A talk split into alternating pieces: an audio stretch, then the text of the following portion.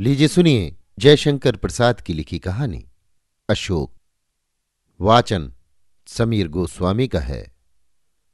पूत सलीला भागीरथी के तट पर चंद्रालोक में महाराज चक्रवर्ती अशोक टहल रहे हैं। थोड़ी दूर पर एक युवक खड़ा है। सुधाकर की किरणों के साथ नेत्र ताराओं को मिलाकर स्थिर दृष्टि से महाराज ने कहा विजय केतु क्या ये सच बात है कि जैन लोगों ने हमारे बौद्ध धर्माचार्य होने का जनसाधारण में प्रवाद फैलाकर उन्हें हमारे विरुद्ध उत्तेजित किया है और पौंड्रवर्धन में एक बुद्ध मूर्ति तोड़ी गई है?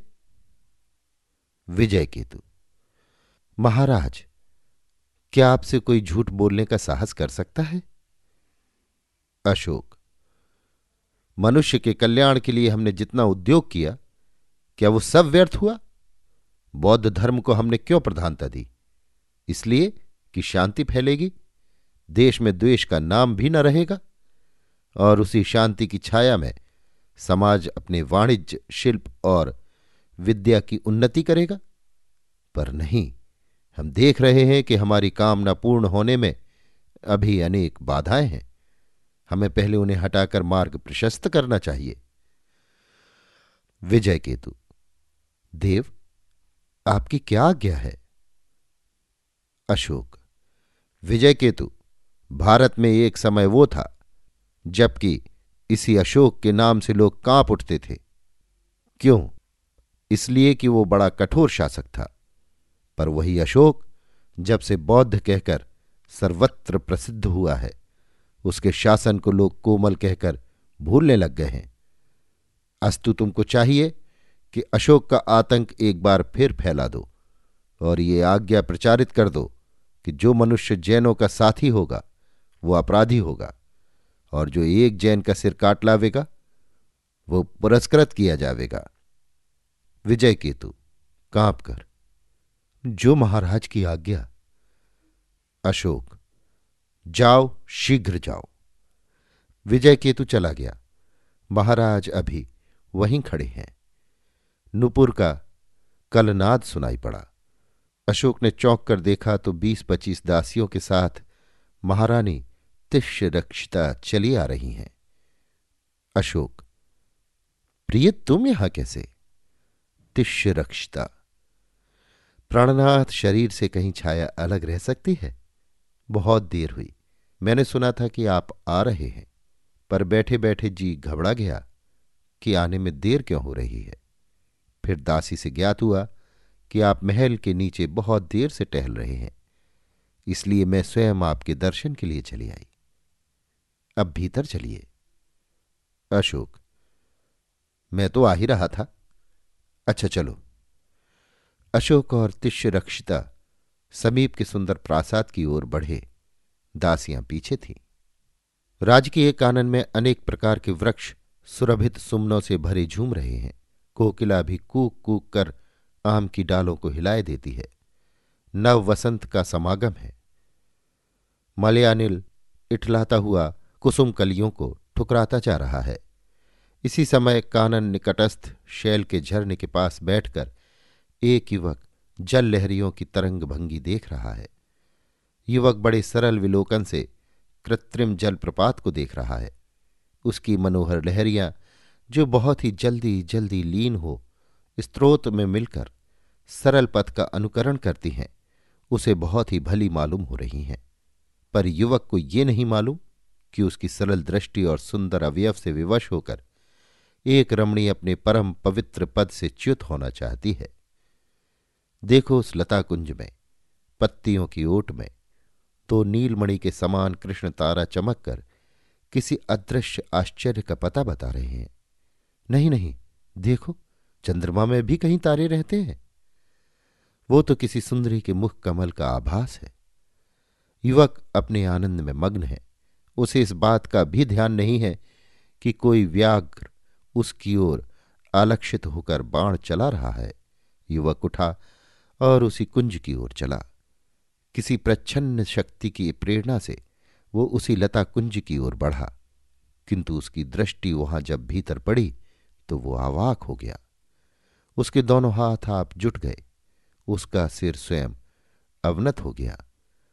रमणी स्थिर होकर खड़ी थी। उसके हृदय में उद्वेग और शरीर में कंप था। धीरे धीरे उसके होठ हिले और कुछ मधुर शब्द निकले। पर वे शब्द स्पष्ट होकर वायुमंडल में लीन हो गए। युवक का सिर नीचे ही था। फिर युवती ने अपने को संभाला और बोली कुणाल, तुम यहाँ कैसे? अच्छे तो हो? माताजी की कृपा से। उत्तर में कुणाल ने कहा। युवती मंद मुस्कान के साथ बोली, मैं तुम्हें देर से यहाँ छिपकर देख रही हूँ। कुणाल, महारानी तिष्य रक्षता को छिपकर मुझे देखने की क्या आवश्यकता है? तिष्य रक्षता कुछ कंपित स्वर से। तुम्हारे सौंदर्य से विवश होकर। कुणाल विस्मित तथा भयभीत होकर, पुत्र का सौंदर्य तो माता ही का दिया हुआ है। तिष्य रक्षता, नहीं कुणाल, मैं तुम्हारी प्रेम भिखारनी हूँ, राजरानी नहीं हूँ और न तुम्हारी माता हूँ। कुणाल, कुंज से बाहर निकलकर, माताजी मेरा प्रणाम ग्रहण कीजिए और अपने इस पाप का शीघ्र प्राश्चित कीजिए। जहाँ तक संभव होगा, अब आप इस पाप मुख को कभी न देखेंगे। इतना कहकर शीघ्रता से वो युवक राजकुमार कुणाल अपनी विमाता की बात सोचता हुआ उपवन के बाहर निकल गया। पर तिष्य रक्षता किंकर्तव्य विमूढ़ होकर वहीं तब तक खड़ी रही जब तक किसी दासी के भूषण शब्द ने उसकी मोह निद्रा को भंग नहीं किया। श्रीनगर के समीपवर्ती कानन में एक कुटीर के द्वार पर कुणाल बैठा हुआ ध्यान मग्न है। उसकी सुशील पत्नी उसी कुटीर में कुछ भोजन बना रही है। कुटीर स्वच्छ तथा उसकी भूमि परिष्कृत है। शांति की प्रबलता के कारण पवन भी उसी समय धीरे धीरे चल रहा है। किंतु वो शांति देर तक न रही, क्योंकि एक दौड़ता हुआ मृग शावक कुणाल की गोद में आ गिरा, जिससे उसके ध्यान में विघ्न हुआ और वो खड़ा हो गया। कुणाल ने उस मृग शावक को देखकर समझा कि कोई व्याघ्र भी इसके पीछे आता ही होगा। पर जब कोई उसे न देख पड़ा तो उसने उस मृगशावक को अपनी स्त्री, धर्मरक्षिता को देकर कहा, प्रिय, क्या तुम इसको बच्चे की तरह पालोगी? धर्मरक्षिता, प्राणनाथ, हमारे ऐसे वनचारियों को ऐसे ही बच्चे चाहिए। कुणाल, प्रिय, तुमको हमारे साथ बहुत कष्ट है। धर्मरक्षिता, नाथ, इस स्थान पर यदि सुख न मिला तो मैं समझूँगी कि संसार में भी कहीं सुख नहीं है। कुणाल, किंतु प्रिय, क्या तुम्हें वे सब राज सुख याद नहीं आते? क्या उनकी स्मृति तुम्हें नहीं सताती? और क्या तुम अपनी मर्म वेदना से निकलते हुए आंसुओं को रोक नहीं लेती? या वे सचमुच हैं ही नहीं? धर्मरक्षता, प्राणधार कुछ नहीं है। ये सब आपका भ्रम है। मेरा हृदय जितना इस शांत वन में आनंदित है, उतना कहीं भी न रहा। भला ऐसे स्वभाव वर्धित सरल, सीधे और सुमन वाले साथी कहाँ मिलते? ऐसी मृदुला लताएँ जो अनायासी चरणों को चूमती हैं, कहाँ उस जनरव से भरे राजकीय नगर में मिली थी। नाथ, और सच कहना, मृग को चूमकर। ऐसा प्यारा शिशु भी तुम्हें आज तक कहीं मिला था? तिस पर भी आपको अपनी विमाता की कृपा से जो दुख मिलता था, वो भी यहाँ नहीं है। फिर ऐसा सुखमय जीवन और कौन होगा? कुणाल के नेत्र आंसुओं से भर आए और वो उठकर टहलने लगे। धर्मरक्षता भी अपने कार्य में लगी। मधुर पवन भी उस भूमि में उसी प्रकार चलने लगा। कुणाल का हृदय अशांत हो उठा और वो टहलता हुआ कुछ दूर निकल गया। जब नगर का समीपवर्ती प्रांत उसे दिखाई पड़ा तब वो रुक गया और उसी ओर देखने लगा। पाँच छह मनुष्य दौड़ते हुए चले आ रहे हैं। वे कुणाल के पास पहुँचना ही चाहते थे कि उनके पीछे बीस अश्वारोही देख पड़े। वे सबके सब कुणाल के समीप पहुँचे। कुणाल चकित दृष्टि से उन सबको देख रहा था। आगे दौड़कर आने वालों ने कहा, महाराज, हम लोगों को बचाइए। कुणाल उन लोगों को पीछे करके आप आगे डटकर खड़ा हो गया। वे अश्वरोही भी उस युवक कुणाल के अपूर्व तेजोमय स्वरूप को देखकर सहम कर उसी स्थान पर खड़े हो गए। कुणाल ने उन अश्वरोहियों से पूछा, तुम लोग इन्हें क्यों सता रहे हो? क्या इन लोगों ने कोई ऐसा कार्य किया है जिससे ये लोग न्यायतः दंड भागी समझे गए हैं? एक अश्वरोही जो उन लोगों का नायक था, बोला, हम लोग राजकीय सैनिक हैं और राजा की आज्ञा से इन विधर्मी जैनियों का वध करने के लिए आए हैं। पर आप कौन हैं जो महाराज चक्रवर्ती देवप्रिय अशोक देव की आज्ञा का विरोध करने पर उद्दत है? कुणाल, चक्रवर्ती अशोक? वो कितना बड़ा राजा है? नायक, मूर्ख, क्या तू अभी तक महाराज अशोक का पराक्रम नहीं जानता? जिन्होंने अपने प्रचंड भुजदंड के बल से कलिंग विजय किया है और जिनकी राज्य सीमा दक्षिण में केरल और मलयगिरी उत्तर में सिंधुकोश पर्वत तथा पूर्व और पश्चिम में किरात देश और पटल हैं, जिनकी मैत्री के लिए यवन निरपति लोग उद्योग करते रहते हैं। उन महाराज को तू भली भांति नहीं जानता?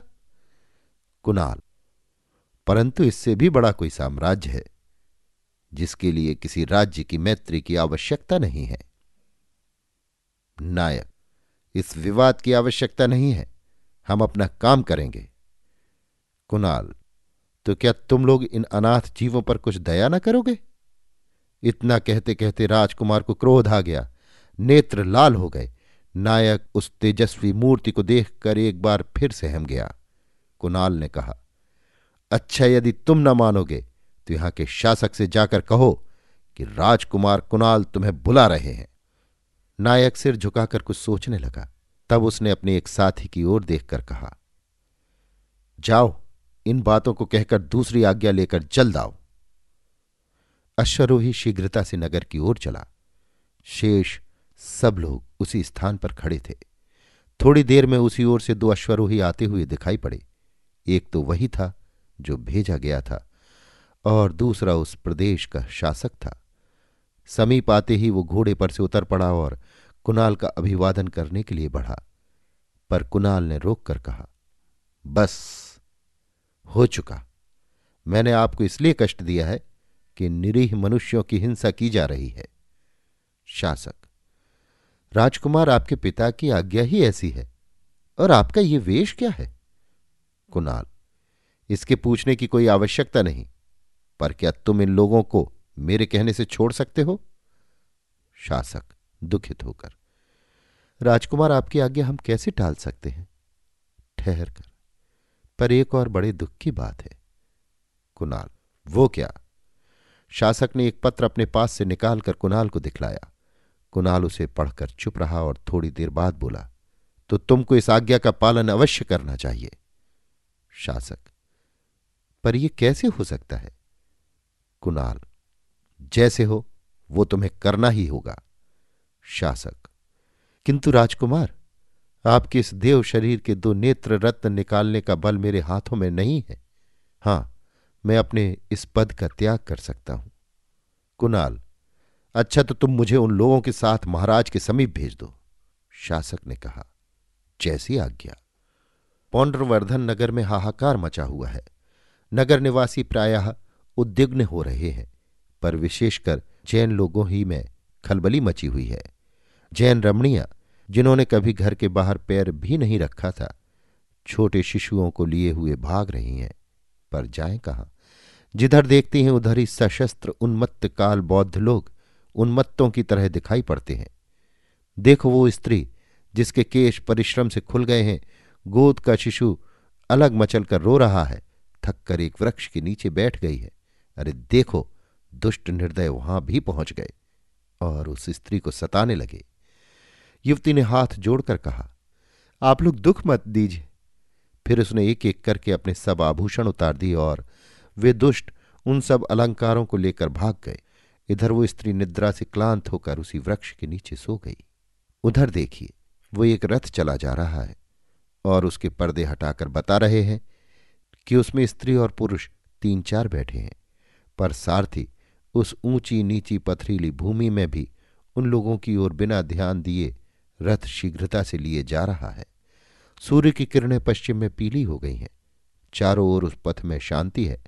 केवल उसी रथ का शब्द सुनाई पड़ता है जो अभी उत्तर की ओर चला जा रहा है। थोड़ी ही देर में वो रथ सरोवर के समीप पहुँचा और रथ के घोड़े हाँफते हुए थक कर खड़े हो गए। अब सारथी भी कुछ न कर सका और उसको रथ के नीचे उतरना पड़ा। रथ को रुका जानकर भीतर से एक पुरुष निकला और उसने सारथी से पूछा क्यों तुमने रथ क्यों रोक दिया? सारथी, अब घोड़े नहीं चल सकते। पुरुष, तब तो फिर बड़ी विपत्ति का सामना करना होगा, क्योंकि पीछा करने वाले उन्मत्त सैनिक आ ही पहुँचेंगे। सारथी, तब क्या किया जाए? सोचकर। अच्छा आप लोग इस समीप की कुटी में चलिए। यहाँ कोई महात्मा है, वो अवश्य आप लोगों को आश्रय देंगे। पुरुष ने कुछ सोचकर सब आरोहियों को रथ पर से उतारा और वे सब लोग उस कुटी की ओर अग्रसर हुए। कुटी के बाहर एक पत्थर पर अधेड़ मनुष्य बैठा हुआ है। उसका परिधेय वस्त्र भिक्षुओं के समान है। रथ पर के लोग उसी के सामने जाकर खड़े हुए। उन्हें देखकर वो महात्मा बोले, आप लोग कौन हैं और क्यों आए हैं? उस पुरुष ने आगे बढ़कर हाथ जोड़कर कहा, महात्मन, हम लोग जैन हैं और महाराज अशोक की आज्ञा से जैन लोगों का सर्वनाश किया जा रहा है। अतः हम लोग प्राण के भय से भागकर अन्यत्र जा रहे हैं। पर मार्ग में घोड़े थक गए। अब ये इस समय चल नहीं सकते। कि आप थोड़ी देर तक हम लोगों को आश्रय दीजिएगा? महात्मा थोड़ी देर सोचकर बोले अच्छा आप लोग इसी कुटी में चले जाइए। स्त्री पुरुषों ने आश्रय पाया। अभी उन लोगों को बैठे थोड़ी ही देर हुई कि अकस्मात अश्वपद शब्द ने सबको चकित और भयभीत कर दिया। देखते देखते दस अश्वरोही उसी कुटी के सामने पहुँच गए। उनमें से एक महात्मा की ओर लक्ष्य करके बोला, ओ भिक्षु, क्या तूने अपने यहाँ भागे हुए जैन विधर्मियों को आश्रय दिया है? समझ रख, तू हम लोगों से बहाना नहीं कर सकता, क्योंकि उनका रथ इस बात का ठीक पता दे रहा है। महात्मा, सैनिकों, तुम उन्हें लेकर क्या करोगे? मैंने अवश्य उन दुखियों को आश्रय दिया है। क्यों व्यर्थ नर रक्त से अपने हाथों को रंजित करते हो? सैनिक अपने साथियों की ओर देखकर बोला, ये दुष्ट भी जैन ही है। ऊपरी बौद्ध बना हुआ है। इसे भी मारो। इसे भी मारो का शब्द गूंज उठा और देखते देखते उस महात्मा का सिर भूमि में लौटने लगा। इस कांड को देखते ही कुटी के स्त्री पुरुष चिल्ला उठे। उन नर प्रशासों ने एक को भी न छोड़ा, सबकी हत्या की। अब सब सैनिक धन खोजने लगे। मृत स्त्री पुरुषों के आभूषण उतारे जाने लगे। एक सैनिक, जो उस महात्मा की ओर झुका था, चिल्ला उठा। सबका ध्यान उसी ओर आकर्षित हुआ। सब सैनिकों ने देखा उसके हाथ में एक अंगूठी है, जिस पर लिखा है वीताशोक महाराज अशोक के भाई, जिनका पता नहीं लगता था, वही वीताशोक मारे गए।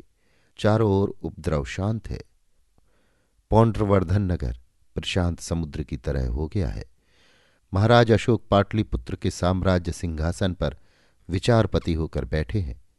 राजसभा की शोभा तो कहती नहीं बनती। सुवर्ण रचित बेल बूटों की कारीगरी से, जिनमें मणि माणिक स्थानाकूल बिठाए गए हैं, मौर्य सिंहासन मडंदर भारतवर्ष का वैभव दिखा रहा है, जिसे देखकर पारसिक सम्राट दारा के सिंहासन मंदिर को ग्रीक लोग तुच्छ दृष्टि से देखते थे। धर्माधिकारी प्रांडवी वाक, धर्म महामात्र रज्जुक और सेनापति सब अपने अपने स्थान पर स्थित हैं। राज के तेज का सन्नाटा सबको मौन किए है। देखते देखते एक स्त्री और एक पुरुष उस सभा में आए। सभा स्थित सब लोगों की दृष्टि को पुरुष के अवनत तथा बड़े बड़े नेत्रों ने आकर्षित कर लिया। किंतु सब नीरव हैं। युवक और युवती ने मस्तक झुकाकर महाराज को अभिवादन किया। स्वयं महाराजा ने पूछा, तुम्हारा नाम? उत्तर, कुणाल। प्रश्न, पिता का नाम? उत्तर। महाराज चक्रवर्ती धर्माशोक। सब लोग उत्कंठा और विस्मय से देखने लगे कि अब क्या होता है। पर महाराज का मुख कुछ भी विकृत न हुआ। प्रत्युत और भी गंभीर स्वर से प्रश्न करने लगे। प्रश्न, तुमने कोई गंभीर अपराध किया है? उत्तर। अपनी समझ से तो मैंने अपराध से बचने का उद्योग किया था। प्रश्न, फिर तुम किस तरह अपराधी बनाए गए? उत्तर, तक्षशिला के महासामंत से पूछिए। महाराज की आज्ञा होते ही शासक ने अभिवादन के उपरांत एक पत्र उपस्थित किया जो अशोक के कर में पहुँचा। महाराज ने क्षण भर में महामात्य से फिरकर पूछा, ये आज्ञा पत्र कौन ले गया था? उसे बुलाया जाए। पत्रवाहक भी आया और कंपेश्वर से अभिवादन करते हुए बोला, धर्मावतार, ये पत्र मुझे महादेवी तिष्य रक्षता के महल से मिला था और आज्ञा हुई थी कि इसे शीघ्र तक्षशिला के शासक के पास पहुंचाओ महाराज ने शासक की ओर देखा। उसने हाथ जोड़कर कहा, महाराज, यही आज्ञा पत्र लेकर गया था। महाराज ने गंभीर होकर अमात्य से कहा तिष्य रक्षिता को बुलाओ। महामात्य ने कुछ बोलने की चेष्टा की, किंतु महाराज के भ्रकुटी भंग ने उन्हें बोलने से निरस्त किया। अब वो स्वयं उठे और चले। महादेवी तिष्य रक्षिता राजसभा में उपस्थित हुई। अशोक ने गंभीर स्वर से पूछा, ये तुम्हारी लेखनी से लिखा गया है? क्या उस दिन तुमने इसी कुकर्म के लिए राजमुद्रा छिपा ली थी? क्या कुणाल के बड़े बड़े सुंदर नेत्रों ने ही तुम्हें आँखें निकलवाने की आज्ञा देने के लिए विवश किया था। अवश्य तुम्हारा ही एक कुकर्म है। अस्तु तुम्हारी ऐसी स्त्री को पृथ्वी के ऊपर नहीं, किंतु भीतर रहना चाहिए। सब लोग काँप उठे। कुणाल ने आगे बढ़ घुटने टेक दी और कहा, क्षमा। अशोक ने गंभीर स्वर से कहा, नहीं। तिष्य उन्हीं पुरुषों के साथ गई, जो लोग उसे जीवित समाधि देने वाले थे। महामात्र ने राजकुमार कुणाल को आसन पर बैठाया और धर्मरक्षिता महल में गई। महामात्र ने एक पत्र और अंगूठी महाराज को दी। ये पौंड्रवर्धन के शासक का पत्र तथा वीताशोक की अंगूठी थी। पत्र पाठ करके और मुद्रा को देखकर वही कठोर अशोक विवल हो गए और अवसन्न होकर सिंहासन पर गिर पड़े। उसी दिन से कठोर अशोक ने हत्या की आज्ञा बंद कर दी। स्थान स्थान पर जीव हिंसा न करने की आज्ञा पत्थरों पर खुदवा दी गई। कुछ ही काल के बाद महाराज अशोक ने उद्युग्न चित्त को शांत करने के लिए भगवान बुद्ध के प्रसिद्ध स्थानों को देखने के लिए धर्म यात्रा की। अभी आप सुन रहे थे जयशंकर प्रसाद की लिखी कहानी। अशोक, वाचन समीर गोस्वामी का था।